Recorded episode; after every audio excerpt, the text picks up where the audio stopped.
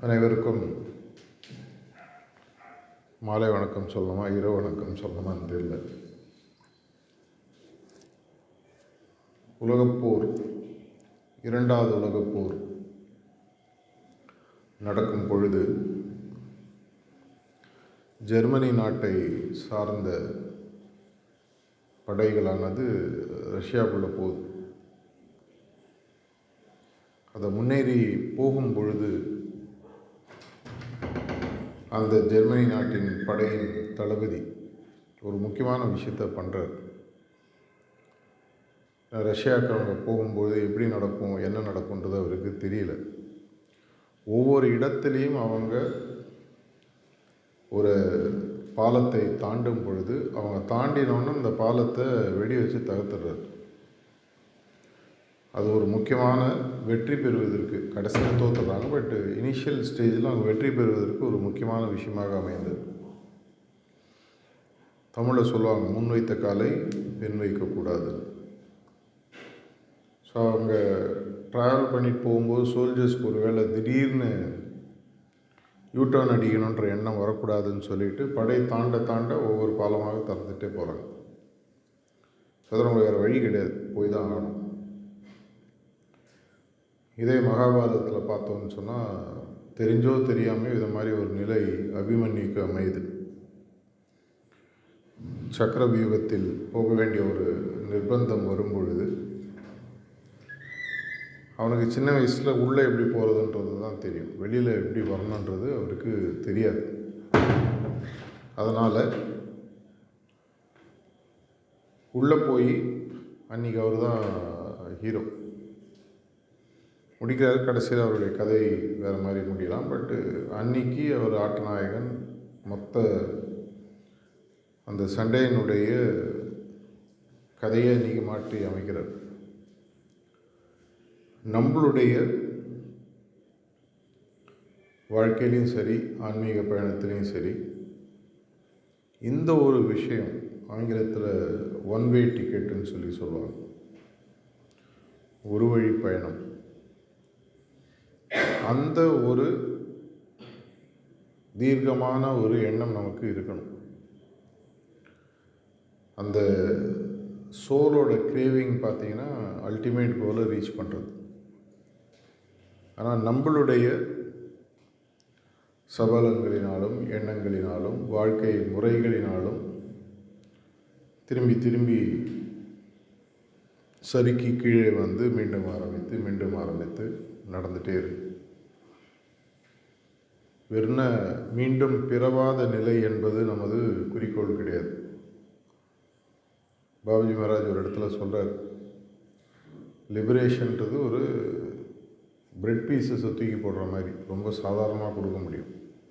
அது நமது குறிக்கோள் இல்லை. அதை தாண்டி ஒரு பெரிய குறிக்கோள்.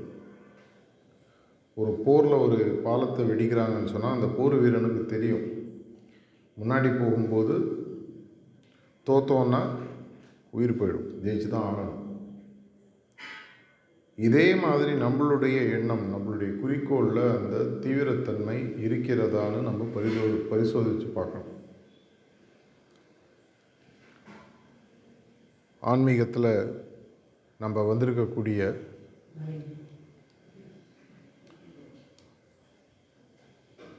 இந்த பாதையில் தெளிவாக இருக்குமா? இல்லை. ரீசைக்கிள் திரும்பி திரும்பி ஆக போகிறோமா நிறைய பேர் வந்து இந்த மார்க்கத்தில் சேரும்பொழுது பார்த்தீங்கன்னா முக்கியமாக யாரோ சொல்லி தான் நம்மளாம் உள்ளே வரோம். பிறக்கும் பொழுதே பிறந்த அன்றைக்கே கருவிலேருந்து வெளியே அம்மாட்ட கேட்டு போன ஜென்மத்தில் நான் லாலாஜி பாபுஜியோடு இருந்தேன். என்னை தயவு செஞ்சு ஒரு மிஷனில் போய் சேர்த்து விடுங்கன்னு யாரும் கேட்கறதில்ல. எங்கேயோ போகிறோம் யாரோ சொல்கிறாங்க வரோம். பல பேருக்கு அஞ்சு பத்து இருபது முப்பது வருஷம் இருந்ததுக்கு அப்புறம் கூட எதற்காக இந்த மார்க்கத்தில் இருக்கோன்றது ஒரு தெரியாத நிலை இருக்குது என்னுடைய ப்ரிசெப்டர் இனிஷியல் காலத்தில் ஆயிரத்தி தொள்ளாயிரத்தி தொண்ணூற்றி ரெண்டில் சேர்ந்தபோது திரும்பி திரும்பி எனக்கு சொல்லுவார் எதற்காக சேர்ந்தேன்றது உன்னோட டைரியில் நீ தயவு செஞ்சு எழுது. இல்லைன்னா இந்த மார்க்கத்தினுடைய முழு பலன் கிடைக்காது. நான் கிட்டத்தட்ட ஒரு வருஷத்துக்கு சீரியஸாக பெருசாக எடுத்துக்கல அது. எல்லாம் செய்வேன் சிட்டிங் போவேன் சச்சங்க அட்டன் பண்ணுவேன். முதல்ல ஆறு மாதத்துக்கு நான் ஆசிரம் வரமாட்டேன் நடம் பிடிச்சது. வார வாரம் ஞாபகப்படுத்துது. அவர் மாஸ்டர் மணப்பாக்கத்தில் இருக்கார். தயவு செஞ்சு போ அவரை பார்க்கலாம். வேணாங்க. உங்கள்கிட்ட வரேன் சிட்டிங் எடுக்கிறேன் அது பாட்டு ஆகுது. அதுக்கப்புறம் எங்கேயோ ஒரு ட்ரிகர் ஆச்சு போனேன். அதுக்கப்புறம் பல மாற்றங்கள் நடந்தது. ஒரு காலகட்டத்தில் தெரிஞ்சோ தெரியாமையோ முதல்ல இருந்து இந்த டைரி எழுதுகிற பழக்கன்றது ஒன்றும் ஒழுங்காக அமைஞ்சுது. ஏன்னா என்னுடைய ப்ரிசெப்ட் அதில் ரொம்ப தெளிவாக இருந்தது சேர்ந்தோடனே ஒரு உனக்கு ஏதாவது ஆனுவல் டைரி ஏதாவது வச்சுருக்கியா? அந்த காலத்தெலாம் பார்த்தீங்கன்னா நிறைய கம்பெனியில் இந்த வருஷா வருஷம் டைரி கொடுப்பாங்க. இப்போ கூட லாஸ்ட்டு ஒரு நாலு அஞ்சு வருஷத்துக்கு முன்னாடி வரைக்கும் கிடச்சிட்டு இப்போ எல்லாம் ஆல்மோஸ்ட் நிறுத்திட்டாங்க. வீட்டில் பார்த்தீங்கன்னா இவ்வளோ இருக்கும். ஒரு டைரி எடுத்துகிட்டு போனேன். என்ன தோணுதோ எழுது எப்படி எழுதுனோ எல்லாத்தையும் சொல்லி கொடுத்தாரு. அந்த எழுதக்கூடிய பழக்கம் வரும்பொழுது அப்புறம் ஒரு எட்டு மாதம் ஒம்பது மாதம் கழித்து எதற்காக நான் இந்த பாதையில் இருக்கிறேன்? எனக்கு தோன்றினதை நான் டைரியில் எழுதுறேன். எனக்கு இன்னும் அது ஞாபகம் இருக்குது அதாவது என்னுடைய ஆன்மீக குறிக்கோளில் எனக்கு ஒரு தெளிவு பிறப்பதற்கு ஒரு ஒரு கிட்டத்தட்ட ஒரு ஒரு வருஷம் ஆச்சுன்னு வச்சுக்கோங்க. ஆனால் அந்த தெளிவு பிறந்ததுக்கப்புறம் ரொம்ப ஒரு இந்த மார்க்கத்தில் இதற்காக தான் இருக்கேன் இதை தவிர வேறு எதுவும் அடைவதற்கில்லை மற்றதெல்லாம் வேண்டாத விஷயன்றது புரிய ஆரம்பிக்கும். அதை சார்ந்த பல விஷயங்கள் செய்தாலும் இதுதான் என்னுடைய குறிக்கோள். சான்ஸ்கிரிட்டில் ஏ நெத்தி ஏ நெத்தின்னு சொல்லுவாங்க. இது இல்லை இது இல்லை இது இல்லை. கடவுளை நோக்கி போகக்கூடிய பாதையில் எது இல்லை எது உண்மைன்றது தெரியணும். நேர நிர்வாகத்திறனை பற்றி நான் பல இடங்களில் பேசும்போது நான் சொல்லக்கூடிய ஒரு விஷயம். எது செய்யணுன்றதை விட எது செய்யக்கூடாதுன்றதில் தெளிவாக இருக்கும் நம்ம எல்லாருக்குமே வந்து செய்யக்கூடாத விஷயங்களில் தான் டைம் எக்கச்சக்கமாக வேஸ்ட் ஆகுது.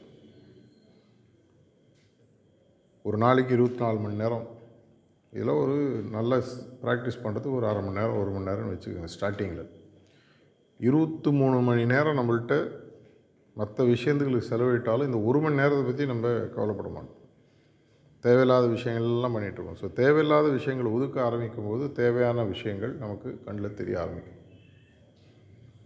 சிற்பக்கலை சாஸ்திரம் தெரிஞ்சவங்க எல்லாருமே சொல்லுவாங்க ஒரு சிலையில் அந்த வடிவத்தை மனதில் கொண்டு வந்து அந்த மனதில் ஒவ்வாத விஷயங்களை கல்லிலேருந்து எடுக்கிறது தான் சிற்பக்கலைன்னு சொல்லுவாங்க. எனக்கு ஒரு ஸ்தபதி பல வருடங்களுக்கு முன்னாடி சின்ன வயசில் நான் மாவலியூர் போகும்போது சொன்னார் என் மனதில் வந்து என்ன நான் சிலையை வடிக்கணுன்றது எனக்கு தெரியும்.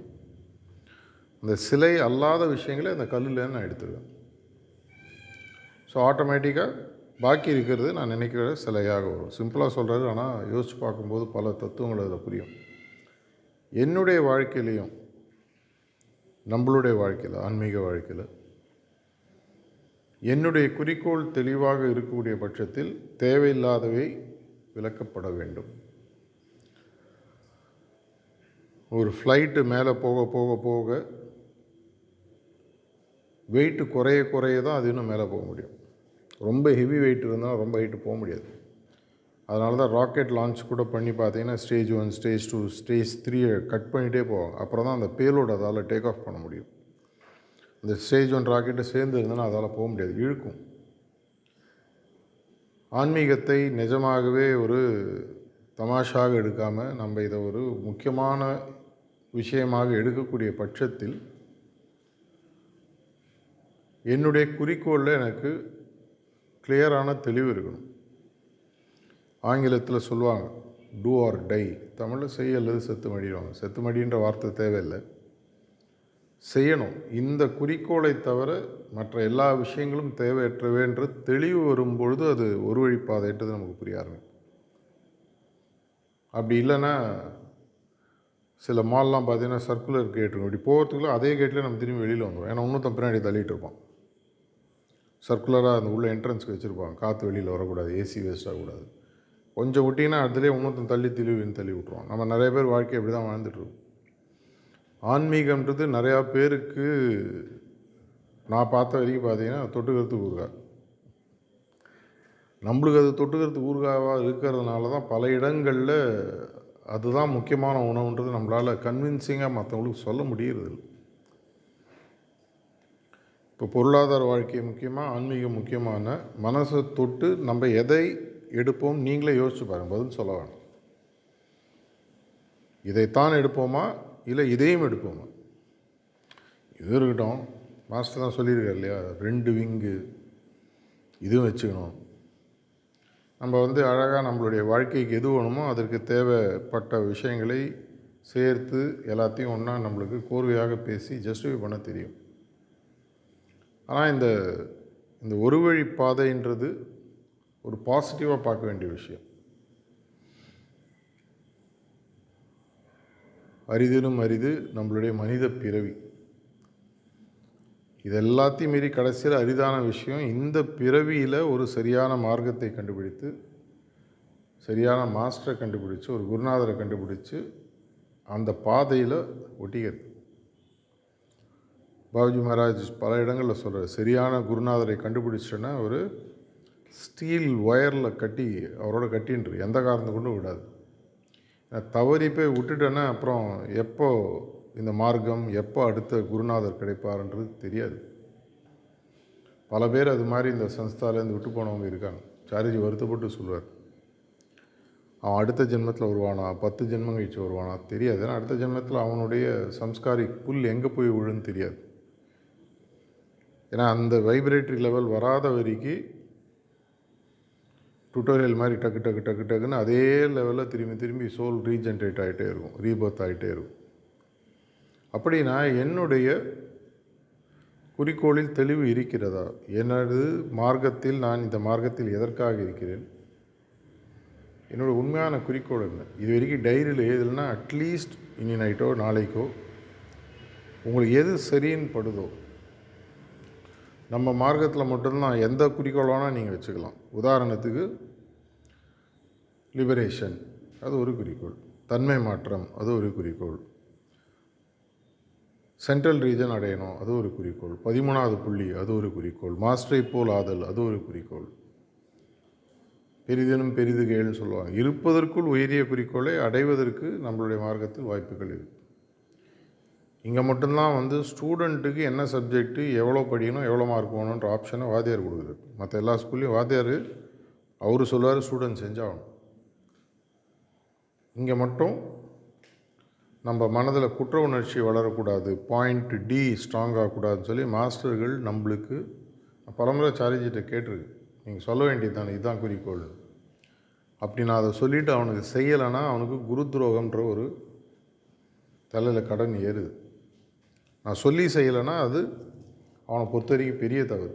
அது நேச்சர் வந்து பர்மிட் பண்ணாது. அதனால் நான் யார்கிட்டையுமே இதை செய்யின்னு சொல்கிறது கிடையாது. தாஜியும் அதை பற்றி அடிக்கடி சொல்லுவார். ஏன்னா ஒரு குரு வாயால் செய்யின்னு சொல்லிட்டு செய்யலைன்னா அதை விட ஒரு பெரிய தவறு ஒரு சிஷ்யனுக்கு கிடையாது. அதான் அந்த குருமார்கள் நார்மலாக எந்த சன்ஸ்தாவில் நார்மலாக வாயத்திலிருந்து இதை செய்யின்னு சொல்லவே மாட்டாங்க. இதை செஞ்சால் உனக்கு நல்லதாக இருக்கும்னு நினைக்கிறேன். இப்படி பண்ணால் இப்படி இருக்கும்னு நினைக்கிறேன். பொதுவாக பேசுவாங்க. அவங்களுக்கு பயத்தினாலேயோ வேறு எந்த நம்ம மேலே இருக்கக்கூடிய கரிசனம். ஒரு எண்ண அளவில் கூட நம்மளுடைய சிஷ்யர்கள் தவறு செய்து விடக்கூடாது. குரு இந்த நிந்தனைன்னு சொல்லுவாங்க. அந்த தவறு நடந்துருச்சுன்னா அதனுடைய எஃபெக்ட் அந்த அபியாசிக்கோ அந்த சோலுக்கோ தொடர்ந்து வந்துட்டே இருக்கும். அப்படி இருக்கும் பொழுது இந்த குறிக்கோளை அமைக்கக்கூடிய சரியான ஒரே நபர் நீங்கள் தான் நூறு பேர் இருந்தாங்கன்னா சஹஜ் மார்க்கம் நூற்றி பத்து மாதிரி நூற்றி பத்து விதத்தில் புரியக்கூடிய மார்க்கம் இது. எல்லாருமே வந்து இந்த ஐந்து குருடர்கள் யானையை பார்த்த மாதிரி தான் நம்ம ஆன்மீகத்தை பார்த்துட்ருக்கோம். யானை யாரும் முழுசாக பார்க்கறது இல்லை ஒருத்தனுக்கு அந்த தும்பிக்கை ஒரு கயிறாக தெரிகிறது உனது வாலு கயிறாக தெரியுது தும்பிக்கை வந்து ஒரு வேறு மாதிரி தெரியுது உடல் வந்து சுவராக தெரியுது ஒத்தத்தும் ஒரு மாதிரி யானை யானும் பார்க்கறது இல்லை இந்த தெளிவு வரும் வரைக்கு இந்த ப்ராக்டிஸ்ன்றது ஒரு மேம்போக்காக தான் இருக்கும். இந்த தெளிவு உங்களுக்கு ஏற்கனவே வந்துடுதுன்னா வாழ்த்துக்கள். ஆனால் வரலைன்னு சொன்னால் நான் இடங்களில் நான் அடிக்கடி கேட்குறது உண்டு. ஏன் நம்மளுடைய மார்க்கம் வேகமாக வளருவதில்லை? எதிர்பார்த்த அளவு. நம்மளுடைய மார்க்கத்தில் எல்லாருமே நார்மலாக பண்ணக்கூடிய ஒரு தவறு. நம்மளுடைய மார்க்கம்ன்றது தியானமோ சுத்திகரிப்போ பிரார்த்தனையோ சேர்ந்தது அல்ல. நம்மளுடைய மார்க்கம்ன்றது உங்களில் வரக்கூடிய மாற்றத்தை மற்றவர்கள் பார்த்து இந்த மாற்றம் எனக்கு வர வேண்டும் என்று இங்கே வருவதற்காக இருக்கக்கூடிய மார்க்கம்.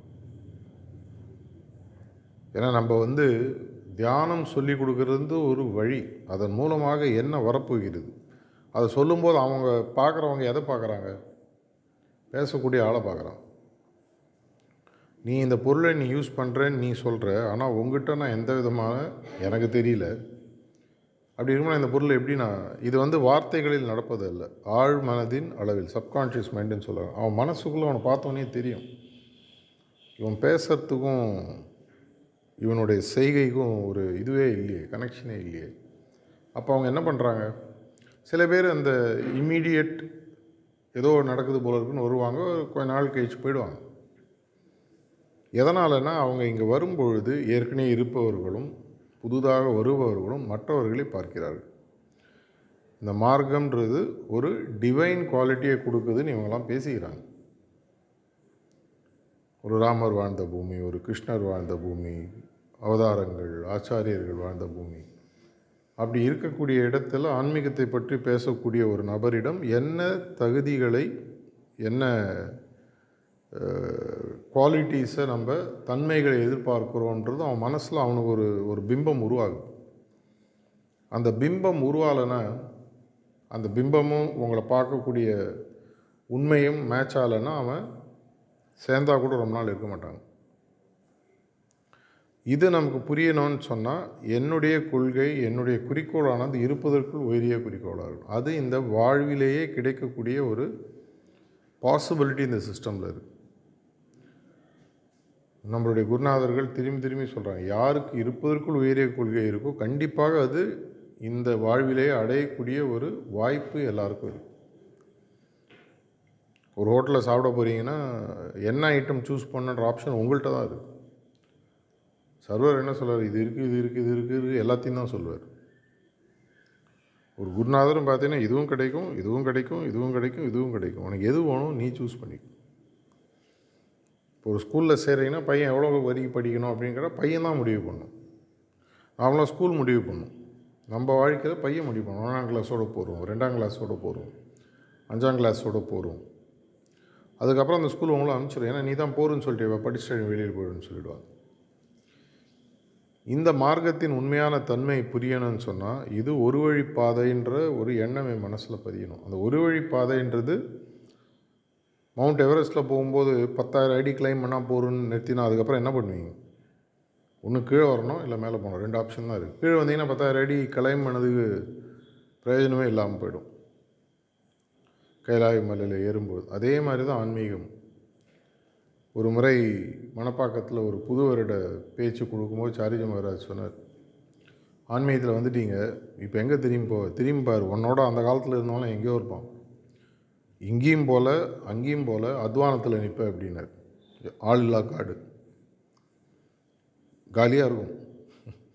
திரும்பியும் போக முடியாது. நம்ம விட்டுட்டு வந்தோம்னா இன்னும் ஆரம்பிச்சிருக்கவே மாட்டான். எங்கேயோ உட்காந்துருப்பான் சீரியஸாக எடுத்தால் என்னை தாண்டி எங்கேயோ போயிருப்பாங்க.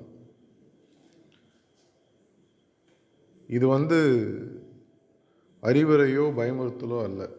ஆனால் எந்த விதமான கட்டணமும் இல்லாமல் என்னுடைய உழைப்பை குருநாதரின் சப்போர்ட்டுடன் இருப்பதற்குள் உயரிய ஒரு குறிக்கோளை அடையக்கூடிய ஒரு ஒரு வழிப்பாதையாக நான் பார்க்கும் பொழுது அதனால தான் வந்து போர் வீரர்கள் பல இடத்துல போகும்போது வீட்டில் வந்து நான் சொல்லிவிட்டு நான் வரேன்னு சொல்ல மாட்டேன் போருக்கு போகிறேன். ஏன்னா ஒன்று வெற்றி அல்லது வீரமரணம். இதுதான் அவங்களுடைய குறிக்கோள். உண்மையான போர் வீரர். ஆன்மீகமும் கிட்டத்தட்ட ஒரு போர் மாதிரி. எந்த போர்? என்னுடன் நானே செய்யக்கூடிய போர். என்னுடைய குறைவான தன்மைகளை விட்டு பெரிய தன்மைகளை அடைந்து இன்னும் மேலே போகக்கூடிய ஒரு உண்மையான ஆன்மீக போர். இதற்கு நம்ம தயாராக இருக்கிறோமா? அட்லீஸ்ட் இன்றைக்காவது இது வரைக்கும் முடிவு செய்யலைன்னா என்னுடைய உண்மையான ஆன்மீக குறிக்கோள் என்ன? இந்த பாதையை நான் எதற்காக? மேம்போக்காக இருக்கிறதுக்கு பாதையே தேவையில்லை. இருக்கிறது இருபது பேர் பதினஞ்சு பேர் இருந்தானே பத்து பேர் இருந்தானே? பெரிய டிஃப்ரென்ஸ் கிடையாது. வெறும் குவான்டிட்டிக்காக நம்ம வேலை செய்யலை. வருபவர்கள் அனைவரும் புடம் போட்டு தங்கமாக மாறணும். அதுதான் ஒரு ஆச்சாரின்னு சொல்லுவாங்க. அது தங்கத்தில் வரப்போ எல்லாம் என் கையில் வர்றது எல்லாமே நல்ல தங்கமாக மாறும். வெறும் பித்தளையை கலந்து லோயர் கிரேடில் விற்கிறதுக்காக ஒரு ஆச்சாரி நார்மலாக வியாபாரம் செய்வதில்லை. அதே மாதிரி நம்மளுடைய மார்க்கத்தில் வரக்கூடிய ஒவ்வொரு அபியாசியும் தன்னைப் போல் தன்னுடைய குருநாதரைப் போல் மாற்ற வேண்டும் தான் குருநாதருடைய ஆசை. அவருடைய மனதில் தன்னுடைய குருநாதரின் பிம்பமாக தன்னுடைய அபியாசிகளை மாற்றணும் எந்த மாஸ்டருமே தான் மாஸ்டர் நினச்சதே கிடையாது நினைக்க மாட்டாங்க. அப்படி நினைக்க ஆரம்பித்தாங்களே அந்த தகுதியை இழக்கிறார்கள்னு நம்ம எல்லா மாஸ்டருமே சொல்லியிருக்காங்க. நம்ம அவங்கள மாஸ்டர்னு கூப்பிடலாம். ஆனால் அவங்கள பொறுத்த வரைக்கும் அவங்களுடைய மாஸ்டர் தான் அவருக்கு மாஸ்டர். அவரும் ஒரு டிசைபிள் கூட இருக்கக்கூடிய சக டிசைபிள்ஸை அந்த தன்னுடைய மாஸ்டர் போல் மாற்றுவதற்காக அவர் வழித்து கொண்டிருக்கிறார். அதனால தான் பாபுஜி மகராஜ் பல இடங்களில் திரும்பி திரும்பி சொல்கிறார் லூட் மீ அப்படின்றார். என்ன? கொள்ளையடி எடுத்துக்கோ. எவ்வளோ முடியுமோ எடு. என்னால் எது வேணால் கொடுக்க முடியும்.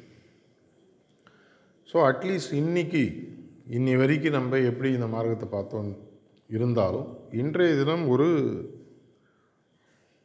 குறிக்கோளில் தெளிவோடு வெளியில் போனீங்கன்னா நல்லது.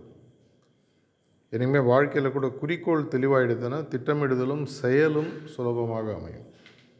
வீடு இப்படி தான் கட்டணுன்றது தெரிஞ்சுன்னா அதுக்கப்புறம் இன்ஜினியர்கிட்ட சொன்னீங்கன்னா அவர் எஸ்டிமேட் எல்லாம் கொடுப்பாரு. அதுக்கப்புறம் ஆளை வச்சு கட்டி முடிச்சிருக்கோம் வீடு எப்படி கட்டணுன்ற தெளிவே இல்லைன்னு சொன்னால் இன்ஜினியர்கிட்ட போய் கேட்டால் என்ன சொல்லுவார் சார் முதல்ல உங்கள் வீடு எப்படி கட்டணும்னு எனக்கு தெளிவாக சொல்லுங்கள் ஆர்கிடெக்ட் வச்சு சொல்லுங்கள் ஆர்கிடெக்ட் யார்? மாஸ்டர் மாதிரி ஒருத்தர். இதுதான்ப்பா முடியும். தாஜ்மஹாலும் கட்டலாம். பெரிய கோயிலும் கட்டலாம். என்ன வேணால் உனக்கு என்ன வேணும் நீ சொல் என்னால் எது வேணால் உருவாக்க முடியும். உன் மனதில் எதை நீ உருவாக்க ஆசைப்படுகிறாய்? அதற்கப்புறம் அதனுடைய செயல் திட்டமும் செயலும் இன்னும் ஈஸியாக மாறும். ஸோ இன்றைக்கி ஒரு லேட்டாக முடித்தாலும் லேட்டஸ்ட்டாக முடிப்போம். என்னுடைய ஆன்மீக குறிக்கோள் உண்மையாக என்ன? நீங்களே யோசிங்க ஒரு நாளோ ரெண்டு நாளோ மூணு நாளோ எந்த விதமான அவசரமும் கிடையாது. இவ்வளோ நாள் ஓட்டியாச்சு. ஏற்கனவே தெளிவாக இருக்குன்னா வாழ்த்துக்கள். அதை நோக்கி இன்னும் அப்படியே போகும். அதை பார்க்கும்பொழுது அந்த குறிக்கோளில் தெளிவு இருக்கும்போது இதை சார்ந்த விஷயங்களை மட்டும் கவனித்து இதை சார்பு இல்லாத விஷயங்களை அகற்றி இன்னும் வேகமாக அந்த குறிக்கோளை நோக்கி போகக்கூடிய ஒரு வாய்ப்பு இருக்குது. ஒரு போரில் இருக்கக்கூடிய தளபதிக்கு குறிக்கோள் தெரியும். இதை நடக்கணும் இந்த எனிமையை இந்த இடத்துல முடிக்கணும் இந்த தேதிக்குள்ளே முடிக்கணும் நம்ம அந்த இடத்த ஆக்குபை பண்ணணும் கொடி நடனம் வாட்டவர் அதே மாதிரி தான் என்னுடைய ஆன்மீக சிந்தனைகளும் ஆன்மீக செயல்களும் இருக்கும். இந்த ஒரு தெளிவு எல்லோருக்கும் பிறந்து சீக்கிரமாக ஒன் வே டிக்கெட் ஒரு வழி டிக்கெட் பாசிட்டிவாக எடுத்து குறிக்கோளை எந்த அளவுக்கு வேகமாக அடைய முடியுமோ அடைய வேண்டும் என்ற பிரார்த்தனையுடன் முடித்துக் கொள்கிறேன். நன்றி வணக்கம்.